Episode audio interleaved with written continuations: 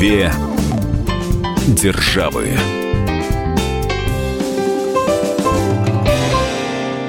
Мы приветствуем всех слушателей радиостанции «Комсомольская правда». С вами Алексей Осипов, собственный корреспондент «Комсомольской правды» в Нью-Йорке. И журналист «Комсомольской правды» Ольга Медведева. В Америке много шум наделало фото, опубликованные в конце мая газетой «Вашингтон-Пост». При увеличении снимка, на котором был изображен один из сотрудников Белого дома, держащий в руках кипу бумаг, можно было разглядеть номер мобильного телефона. И не просто чей-то, а главы оборонного ведомства США генерала Джеймса Мэттиса. Многие репортеры даже вот не поверили просто своим глазам и набрали эти цифры, которые увидели на фотографии. И что вы думаете, на другом конце провода им действительно ответил Мэтис.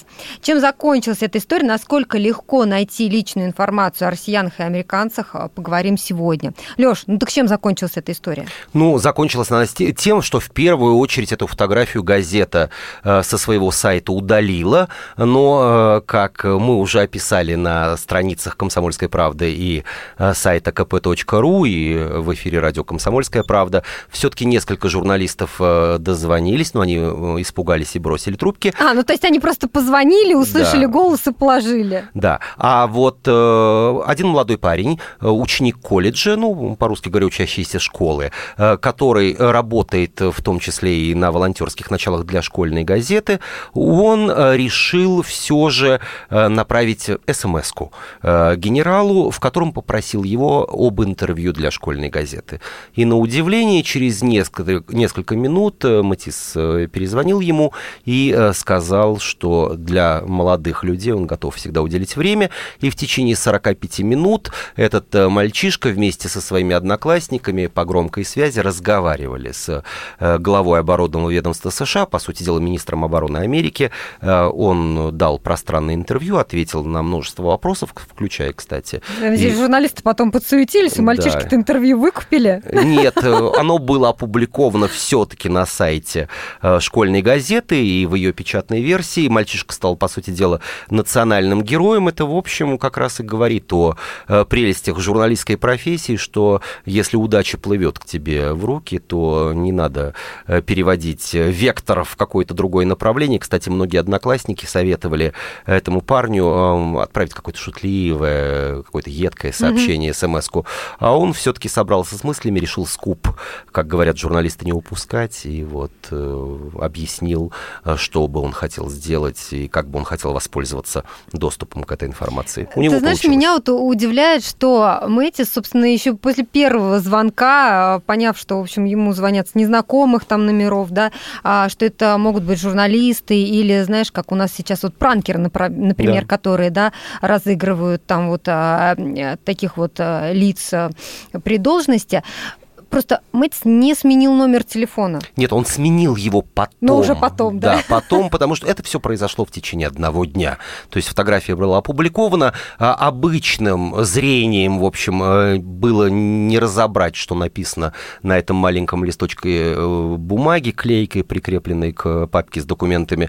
Но люди нашлись, увеличили резолюцию этого снимка, увеличили его размер и увидели, что там цифры, еще и имя э, генерала генерала, и, в общем, не каждый, в общем, догадался это сделать, но так получилось, хорошо ли это или плохо, это как раз и есть тема нашей сегодняшней программы. А что делать, э, как получить доступ к информации личного толка, как это происходит в России, как это происходит в Америке? Да, ну вообще это первый вот случай а, в Америке, когда действительно номер а, личный человека такого ранга появился вот в общем доступе.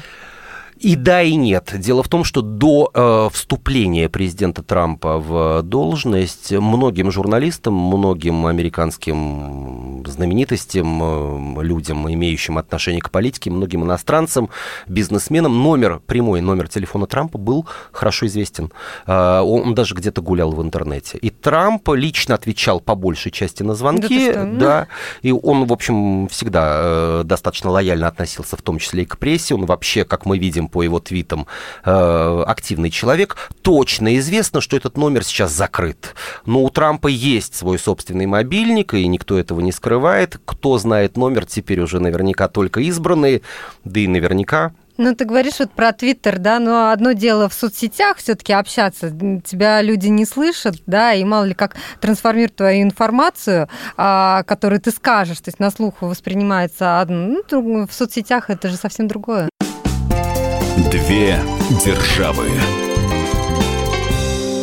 когда-то, когда я работал на Ближнем Востоке, я присутствовал э, на переговорах тогдашнего израильского премьер-министра Ариэля Шарона с одним из мировых лидеров, и в определенный момент у Шарона зазвонил его личный мобильный телефон, э, он извинился, встреча была такая не очень формальная, э, взял трубку, ответил, сказал, да, да, да, нет, вы ошиблись, и это попало на экраны телевизоров, и даже израильская, один из израильских израильских телеканалов устроил тогда конкурс. Люди, проверьте, возможно, вы звонили, и вы понимаете, что вы дозвонились до премьер-министра. Но это э, ничем не закончилось, а вот в случае с э, главой Пентагона несколько дней назад это закончилось интервью и, конечно же, сменой номера мобильного телефона.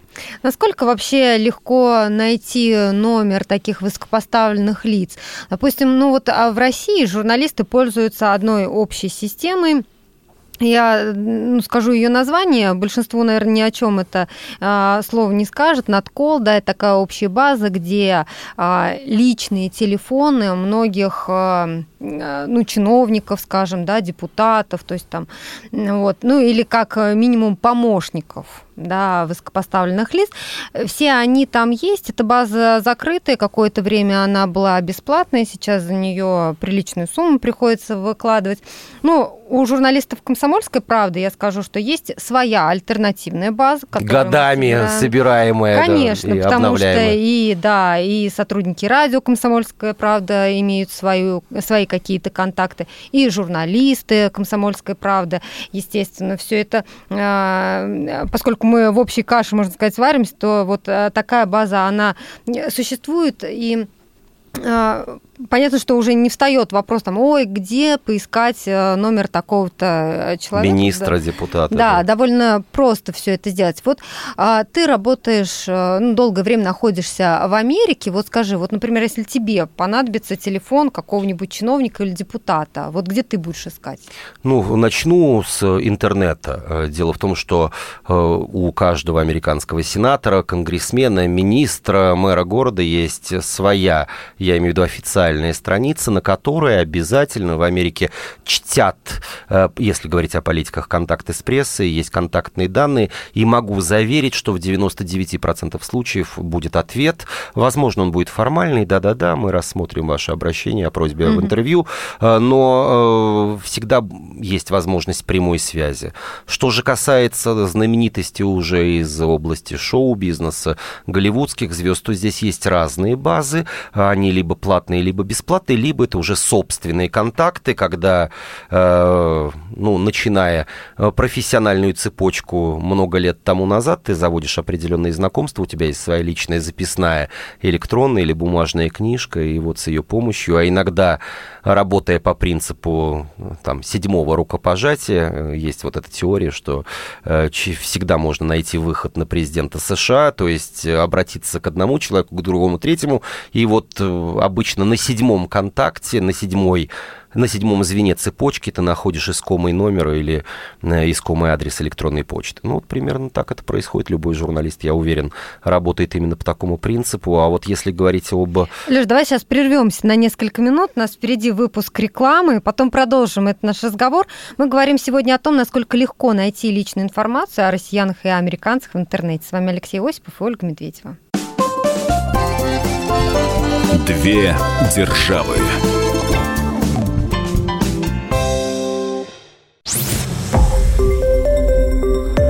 Радио «Комсомольская правда».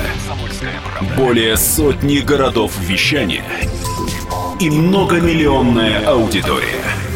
Таганрог 104 и 4 FM.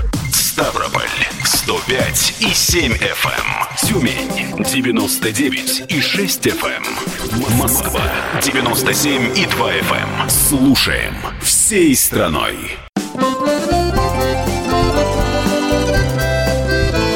Две державы. Вами Алексей Осипов, Ольга Медведева, и говорим мы сегодня о том, насколько легко найти личную информацию о россиянах и американцах, ну, в частности, вот в интернете. Леш, ты знаешь, вот я помню э, советский период, когда э, был такой справочный. Телефон. Телефонный, да. И его можно было действительно купить. И в нем найти, собственно, домашний телефон любого адрес, жителя своего да. города. Да, адрес и телефон. Я вот в современном мире с трудом себе представляю вот такой вот справочник, потому что, ну, сейчас такие, конечно, а, контакты, ну, считаются личной информацией, и в общем доступе их а, нет как вот найти человека, не чиновника, не относящегося вот к шоу-бизнесу, о чем ты говорил в предыдущей части, а вот обычно, вот условно говоря, я там не, не знаю твой номер телефона, в Америке информация подобного рода, вот то, что мы называем личной информацией, твой адрес, твой номер телефона, твой номер мобильного телефона, не охраняются законом никоим образом, э, за мелким исключением. Америка, каждый раз я повторяю, повторяю э, это напоминание, эту мантру своеобразную является федеральным государством в каждом штате свои законы. Так вот, в большинстве штатов ты ничего не можешь сделать с информацией по поводу твоего места жительства и по поводу твоих номеров телефонов. Она автоматически, грубо говоря, утекает, э, ну, будем считать, во всемирную паутину, в интернет, можно назвать ее и всемирной помойкой. То есть, получается, в общем доступе вообще есть? В общем доступе легко вычислить человека, э, достаточно, в общем, знать его имя, фамилию, дату рождения, год рождения угу. и, по крайней мере, штаты. Конечно же, есть э, путаница по типу Ивана Ивановича Иванова, иного человека с распространенной фамилией, там, ну, я не знаю, Джон Джонсон или Питер Питерсон, конечно же, таких по Америке огромное количество, или там Хулио Гонзалес, э, испаноговорящий, или человек с испанскими э, корнями, с латинскими корнями в Америке. Тут уже тогда база тебе данных выдаст огромное количество таких э, полных тезок, и нужно будет отсеивать. Есть одно, скажем, но. Как правило, это компании сотовой связи предоставляют предоставляют тебе вот такую платную услугу за некоторую сумму в месяц, там от 1 до 5 долларов в каждой компании своя. Даже не спросят, цена. с какой целью нужно, а вдруг это мошенники вообще? Ну что делать? Ты же купил телефон, ты же приобрел телефонную линию, по нему могут а, обращаться. Но разве сотовые операторы не обязаны э, сохранять вот конфиденциальность таких... Э, за твои да. деньги могут. Ты можешь платить ежемесячно от 1 до 5 долларов, и э, оператор связи обязует научиться э, информацию не разглашать, а, не то есть передавать. ты платишь, чтобы твою информацию да. не разглашали? Это в первую очередь удобно, честно говоря, для тех, кто страдает, вот, например, как и я, от э, огромного количества коммерческих звонков, когда тебе в любое время, ну, чаще всего дня. А если ты еще находишься за границей, то, может быть, и ночи, ты еще платишь за роуминг, раздается звонок с непонятного номера, ты отвечаешь, и э, живой или автоматический голос начинает тебе впаривать подписку на газету, страховки на автомобили, налоговые перерасчеты, специальные медицинские страховки для тебя и для твоих животных, круизы, дешевые полеты и так далее, и так далее, и так далее. Вот, честно говоря, многие люди платят хотя бы за то, чтобы вот обезопасить себя от этих звонков, э, потому что они действительно очень сильно раздражают. Но ничего не попишешь э, купил телефон или обладаешь телефоном, хочешь, отвечай на звонки те, которые ты знаешь, э, хочешь, э, э, не покупай телефон. Ну, то есть, по сути, в Америке вообще не представляет труда найти чей-то личный контакт, личный Практически телефон. не представляет никакого труда, но вот такое мое журналистское наблюдение, базы тоже ведь не обновляются постоянно, люди переезжают, ты можешь не знать, тебя кто-то попросил найти Ольгу Медведеву в Америке, но Оль, Ольга Медведевых по всей Америке до допустим, 50, и не зная, э, где ты живешь, в каком штате проживает искомая мной Ольга Медведева, я могу потратить кучу времени и так и не найти, тем более, что э, Ольга могла вчера переехать, у нее мог э, измениться номер телефона, она могла отказаться от городского телефона, он указан в базе данных, а я звоню, звоню, он не отвечает. Я просто с этим сталкивался именно вот по роду деятельности много раз, раз. Ну, в общем, иногда везет, иногда не везет, но могу заверить, что найти человека в Америке достаточно легко, потому что информация личного толка, а мы ведь с тобой говорили сейчас только об адресах и телефонах, а ведь кроме этого есть сделки по недвижимости, э, есть э, кредитный рейтинг людей, банкротство, э, все то, что связано с криминальной историей человека, приводы в полицию, приговоры судов, пересечение... Да, мы об этом еще поговорим подробнее. Две державы на радио «Комсомольская правда». А что, если, например, американцу нужно найти кого-то в России? Ну, вряд ли много американцев разговаривают на русском языке. А в интернете они не забьют там тот же, ну, правильно, твою фамилию, например, да, или имя. Вот э, как они ищут? Ну, программы вот, по типу «Пусть говорят», э, «Жди меня», «Жди меня», да, они говорят о том, что люди чаще всего обращаются за помощью к тем, кто владеет русским. Поиск чаще всего происходит происходит через соцсети, пытаются найти людей через соцсети.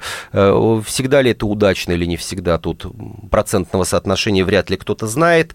Э, знаю еще один правильный адрес, э, потому что, опять же, через посредством своей профессиональной деятельности с этим не расталкивался. Красный Крест, есть такая международная организация, угу. которая охотно помогает в поиске людей. Нужно только сделать пометку, что если нужно найти девушку, которую я один раз там видел в самолете и влюблен в нее, конечно же, э, ее поиском заниматься не будут, но если речь идет о каких-то наследственных делах, о э, военных преступлениях, о поиске нужно, да, прям, да? близких родственников, конечно, Красный Крест здесь помогает, и он действует по всему миру, и язык здесь не проблема. Леш, ну вот личная информация это одно, а дру, совсем другое. Например, если тебе нужна какая-то компания, госучреждение, да, ну и, например, вот ты оказываешься в Америке и не настолько свободно владеешь языком, чтобы действительно разобраться. Вот куда пойти, что сделать?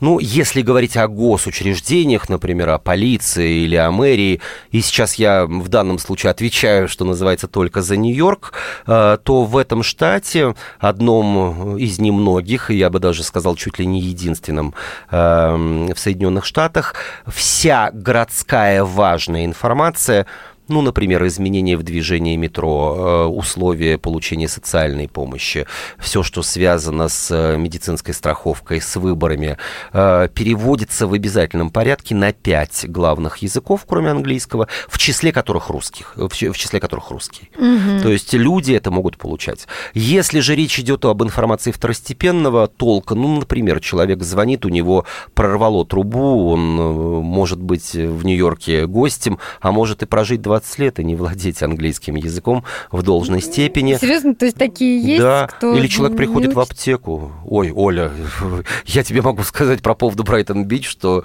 там все такие, там никто не говорит на английском языке, у них своя русскоязычная среда. Или человек пришел в аптеку, э, ему необходимо лекарство, что делается?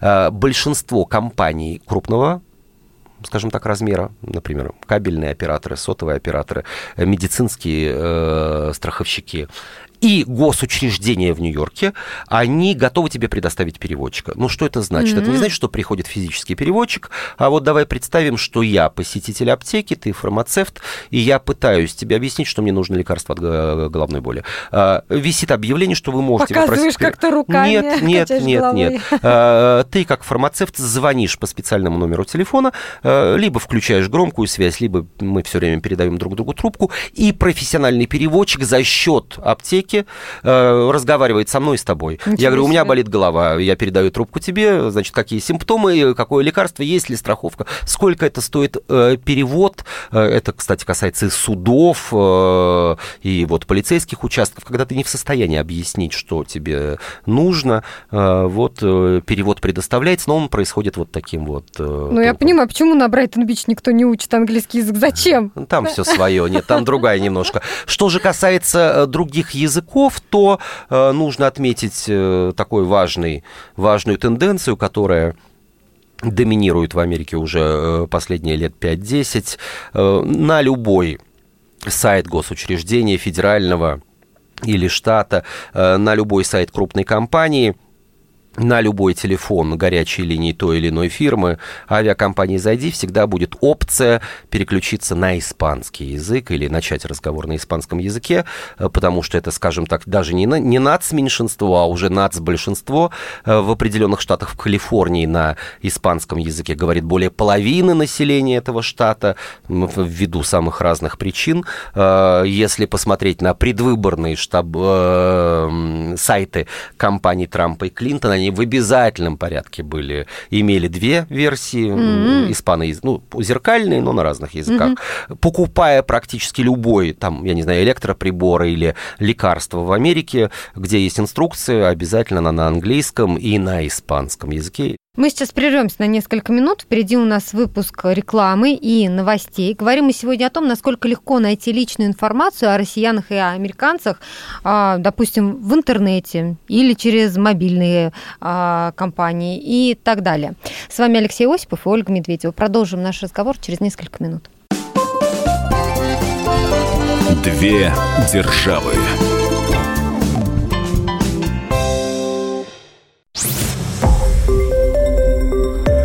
Радио «Комсомольская правда». Более сотни городов вещания и многомиллионная аудитория. Иркутск 91 и 5 FM. Эм. Красноярск 107 и 1 FM. Эм. Вологда 99 и 2 FM. Эм. Москва 97 и 2 FM. Слушаем всей страной.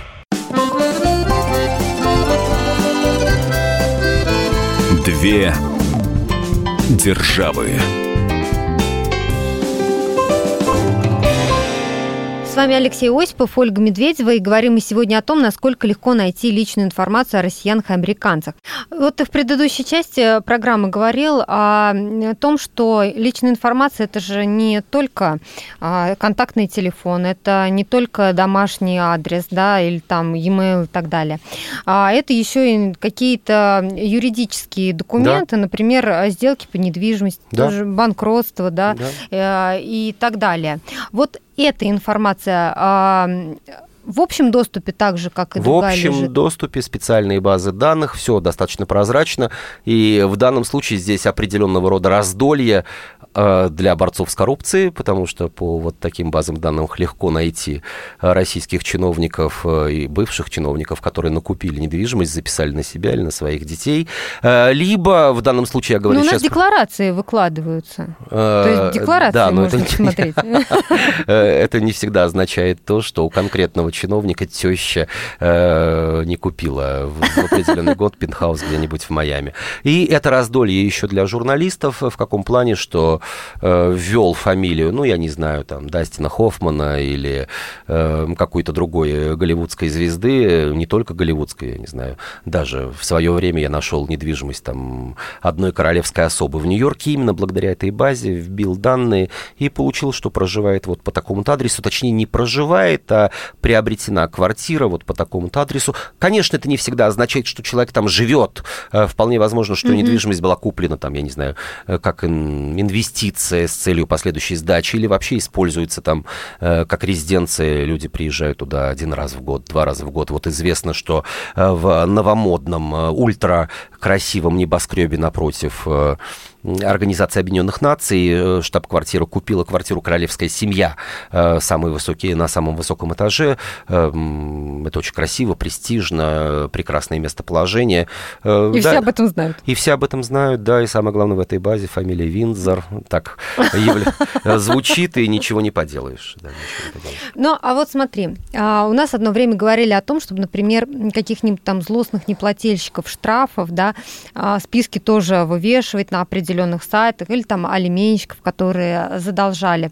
Вот что-то подобное, что касается судебных каких-то процессов, вот эта информация выкладывается? В разных штатах по-разному. В одних штатах все судебные приговоры и все судебные иски находятся в открытом доступе, в других э, только по отдельным категориям преступлений, например, там педофилы, э, грабители и так далее. Э, и в некоторых штатах эта информация запрещена к публикации. Плюс... Ну, потому что да, получается, как бы, э, если, например, до решения суда даже, да, выложить информацию и сказать о том, что, ну, человек да, является педофилом, получается, это клевета? Да, в некоторых э, штатах вообще любой привод в полицию, вот шли мы с тобой по улице, ну, допустим, изрядно выпившими. И вот кто-то решил, что мы еще и употребили героин, и нас задержала полиция, нас э, взяли отпечатки пальцев, сфотографировали, выяснили, что мы шли, я не знаю, с тобой... Чтобы попали на первый э, полос да, газет. Да, попали на первый... Да, но сам привод в полицию будет зафиксирован, также выложен в интернет. В одних штатах, в других нет. Вот так вот происходит. Зато есть э, возможность э, еще и, э, я не знаю, в данном случае я-то не квартировладелец, но мне кажется, такая информация могла бы быть полезной.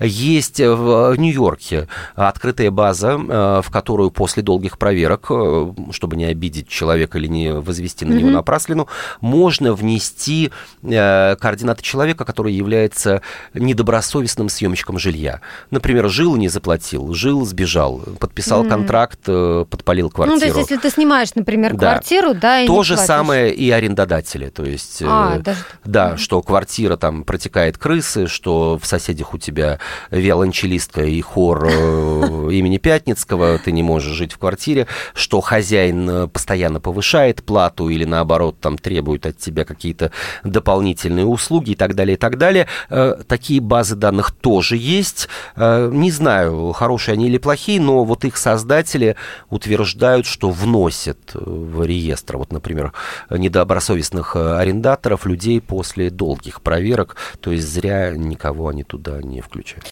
Две державы на радио «Комсомольская правда». В России сейчас внимательно относятся к тем, кто выезжает за границу и вдруг имеет какие-то долги. Долги или там, допустим, не заплатил штраф, например, да, или там задолженность по тем же алиментам и так далее. А вот в Америке на это обращают внимание? В Америке не существует такой административной меры, вот я имею в виду 100% как в России, запрет на выезд э, за границу. Угу. Там происходит, на мой взгляд, более Э, правильная ситуация аннулирования паспорта. Человека об этом уведомляют, и он э, за долги, кстати, аннулирования не происходит. А при каких обстоятельствах? Э, подозрение человека в совершении определенного рода преступлений. Долги не являются основанием. Но именно подозрение, не решение суда, а просто Нет, если... как минимум, то есть пока идет расследование, угу. на стадии расследования судья может запретить человеку, грубо говоря, выезжать за границу, на самом деле аннулируется его загранпаспорт, и человек человек уже не поедет ни в аэропорт, конечно, попытается, если уж очень захочет пересечь границу. И такие прецеденты были. Э, люди пересекали там в пешеходном, в сухопутном порядке, э, на морских судах и так далее, и так далее. Но вот факт, как в случае со Сноудом, Сноудом, ему был аннулирован паспорт, его уведомили, и, в общем, во всех базах он э, уже засветился как человек, которому пересекать границу с американским паспортом невозможно. Такой базы нет, я имею в виду. А вот есть база, э, Вспомним кончину бывшего министра эм, связи и информатики России Михаила Лесина, таинственная гибель в Америке. Э, журналисты пробили его э, по открытой базе данных въезда и выезда в Соединенные Штаты. Mm-hmm. Такая база тоже есть, но есть одна оговорка, которую, в общем, соблюсти э, или обойти достаточно легко. Эта база предназначена для самостоятельного использования. То есть я могу посмотреть на себя. Вот посмотреть на Ольгу Медведеву могу технически, но не могу по закону закону. Э, тут каждый решает для себя, обходить закон или не обходить. В данном случае журналисты сочли, что Лесина нет в живых, и, соответственно, можно этот закон обойти. Но они обошли, бог им судья. В любом случае информация тоже в открытом доступе. Да, мы сейчас прервемся на несколько минут. Впереди у нас выпуск рекламы. Напомню, что говорим мы сегодня о том, насколько легко найти личную информацию о россиянах и американцах, ну, в частности, в интернете. С вами Алексей Осипов и Ольга Медведева. Две державы. Заметки. На радио «Комсомольская правда». По телевидению мы часто слышим. Состоялся телефонный разговор президента Путина с И далее следует имя его зарубежного коллеги. Периодически добавляется, что разговор состоялся по инициативе коллеги. При этом сам разговор нам никогда не показывают. Журналисты «Комсомольской правды» некоторое время назад попытались узнать, как проходят телефонные переговоры президентов. Одним из главных символов высокой власти является так называемая вертушка. Самых больших чиновников обслуживает АТС-1, менее важных – АТС-2. В кремлевских коридорах стоят спецтелефоны, без набора с буквами на аппарате, смысл которых известен лишь службе безопасности. У входа в кремлевский кабинет Путина стол, на котором аж 11 телефонов. В самом президентском кабинете 4 аппарата. Есть у Путина и прямая связь с Белым домом, это который в США. Такая линия была установлена еще во времена Хрущева. Есть у российского президента такая прямая связь и с главами некоторых других зарубежных государств. Кроме того, есть засекреченные линии и прямые каналы, по которым президент может разговаривать, допустим, с министром финансов. У президента есть несколько засекреченных городских телефонов и несколько засекреченных же мобильных телефонов. Они нужны в том случае, когда первое лицо государства просит своих помощников «Соедините меня с человеком, с которым я встречался тогда-то». Но даже при таком раскладе сотрудники предварительно по этому телефону звонят и предупреждают «Сейчас с вами будет разговаривать президент». По городской сети, конечно, можно дозвониться, но вероятность крайне мала из-за ограничения доступа. В любом случае, кем бы вы ни представлялись, вашу информацию перепроверят. Хотя, прямо скажем, простым людям по этим каналам не дозвониться.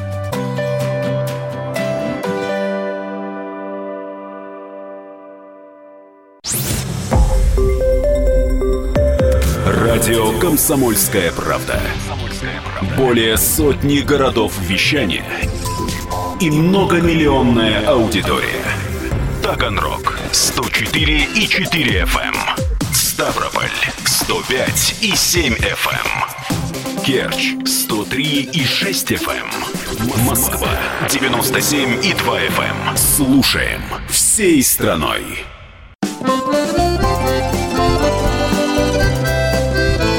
Две державы.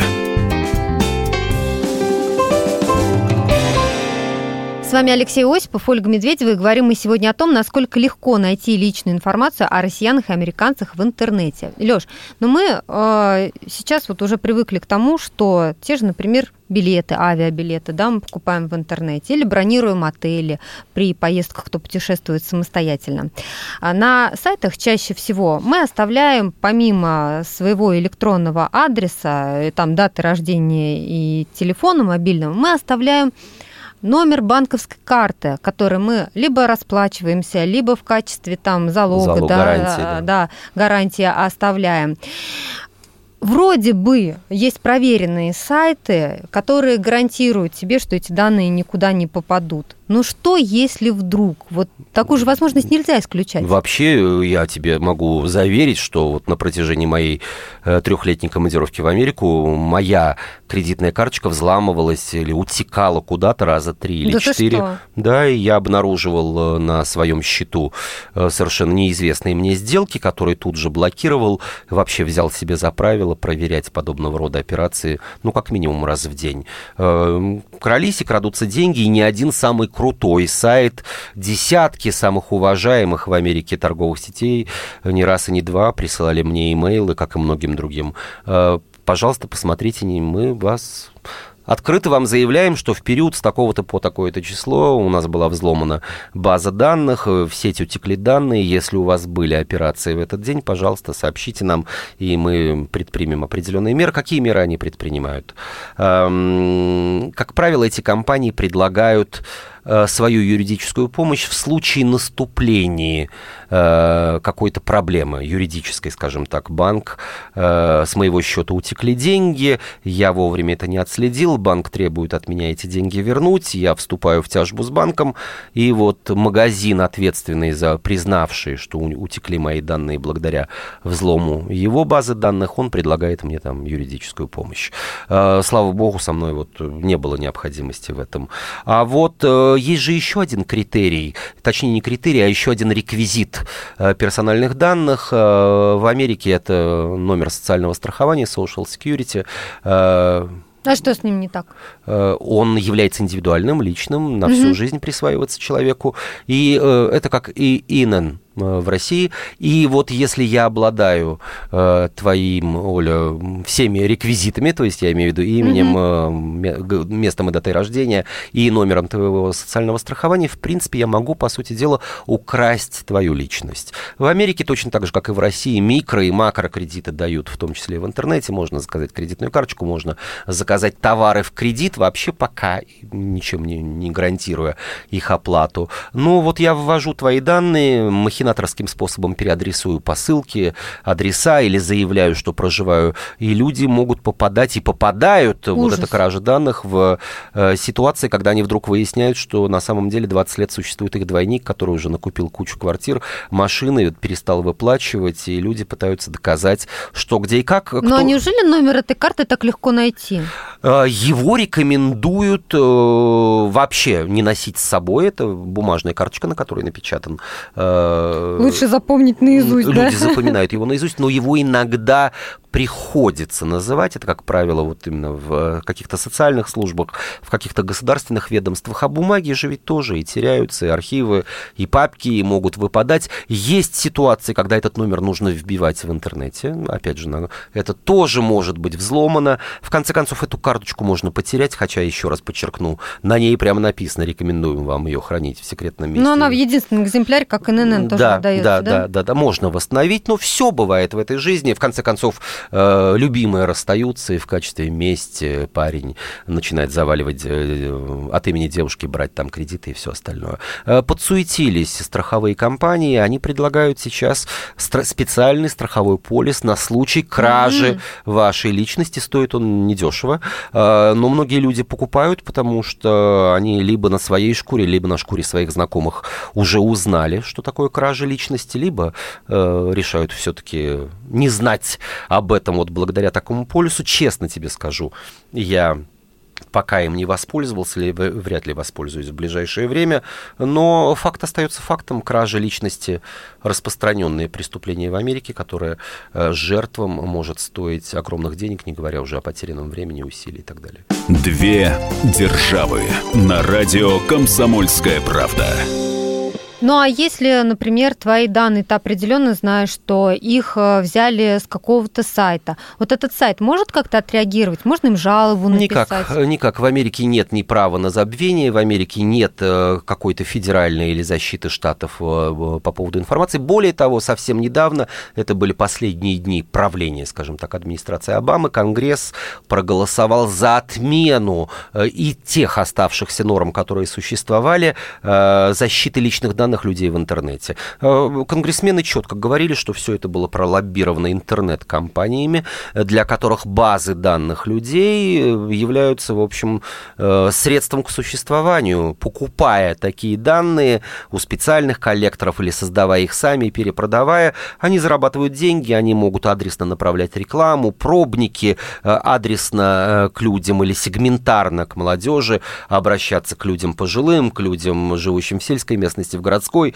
впаривать, что называется, свои продукты, неважно, журналы, платья, автомобили, газонокосилки и так далее, и так далее. Интернет существует именно в первую очередь э, с адресного, скажем так, потребителя, потому что предлагать всем одно и то же практически невозможно. Это невыгодная маркетинговая модель. Конгрессмены проголосовали за этот закон, за снятие последних ограничений на защиту информации, подчеркну, личной информации в интернете.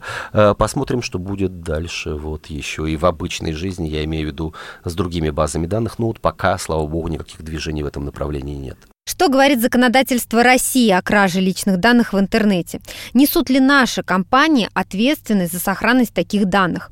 Мы обратились с этими вопросами к Ирине Левовой, директору по стратегическим проектам Института исследований интернета. В законодательстве есть э, понятие утечки понятие, ну, кражи – это уже какое-то намеренное там. Если смотреть с точки зрения злоумышленника, то он, да, он взламывает базу в этом плане крадет.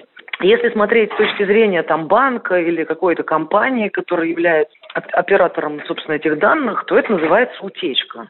Ответственность за утечки у нас, конечно, предусмотрена в законодательстве, ее несут люди, которые э, допустили эту утечку. Но вообще, по большому счету, наше законодательство построено достаточно странно по сравнению с законодательством, например, Евросоюза. В большинстве стран предусмотрена ответственность и очень высокая за утечки персональных данных. Там в сеть интернета или кто-то получает к ней несанкционированный доступ. Компания получает существенные штрафы и несет убытки. У нас не очень большая ответственность за утечки, а, по сравнению с общемировым уровнем. Но при этом у нас очень жесткие требования к оборудованию, которое должно использоваться оператором. Это оборудование должно быть сертифицировано в ФСБ, в СТЭК и так дальше. И в этом состоит, собственно, существенная особенность нашего законодательства. Для утечек персональных данных это небольшие штрафы. Но опять-таки, когда устанавливаются требования для любого уровня практически персональных данных к их защите и устанавливается уполномоченным органом и э, штрафуются люди за проверку и за несоответствие требований, то достаточно странно штрафовать за утечки. И именно с этим связаны низкие штрафы в России за утечки персональных данных. Потому что получается, что как бы за то, что утечка произошла, виноват не сколько оператор, сколько ФСБ и ВСТЭК. Потому что э, их оборудование допустило, их там, допустим, криптография допустила вот эту ситуацию. То есть ответственность получается такая распределенная. По сути, никакая компания, никакой сайт не может стопроцентно гарантировать, что твои данные там никуда не уйдут. Никто ничего не может гарантировать в этом мире, поэтому, конечно же, нужно быть максимально аккуратным. Ну, вот что делать, да. Э, да, и э, самое главное, еще раз я повторюсь, внимательно следить за своей э, историей, скажем так, за движением средств на банковском счету. Лучше, чтобы приходили уведомления на тот же телефон, потому что если конечно совершена какая-то операция, чтобы ты сразу видел Оля, при, пример буквально из вчерашней жизни.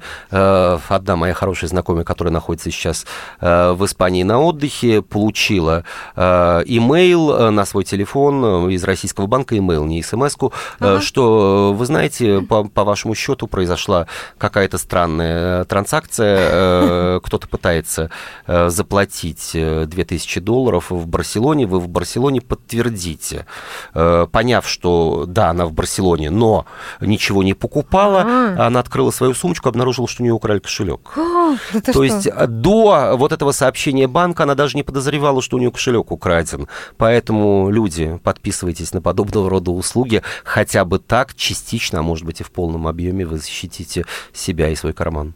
Я напомню, что говорили мы сегодня о том, насколько легко найти личную информацию о россиянах и американцах в интернете. Но с вами были Алексей Осипов, Ольга Медведева. Мы прощаемся с вами до следующей недели. Две державы.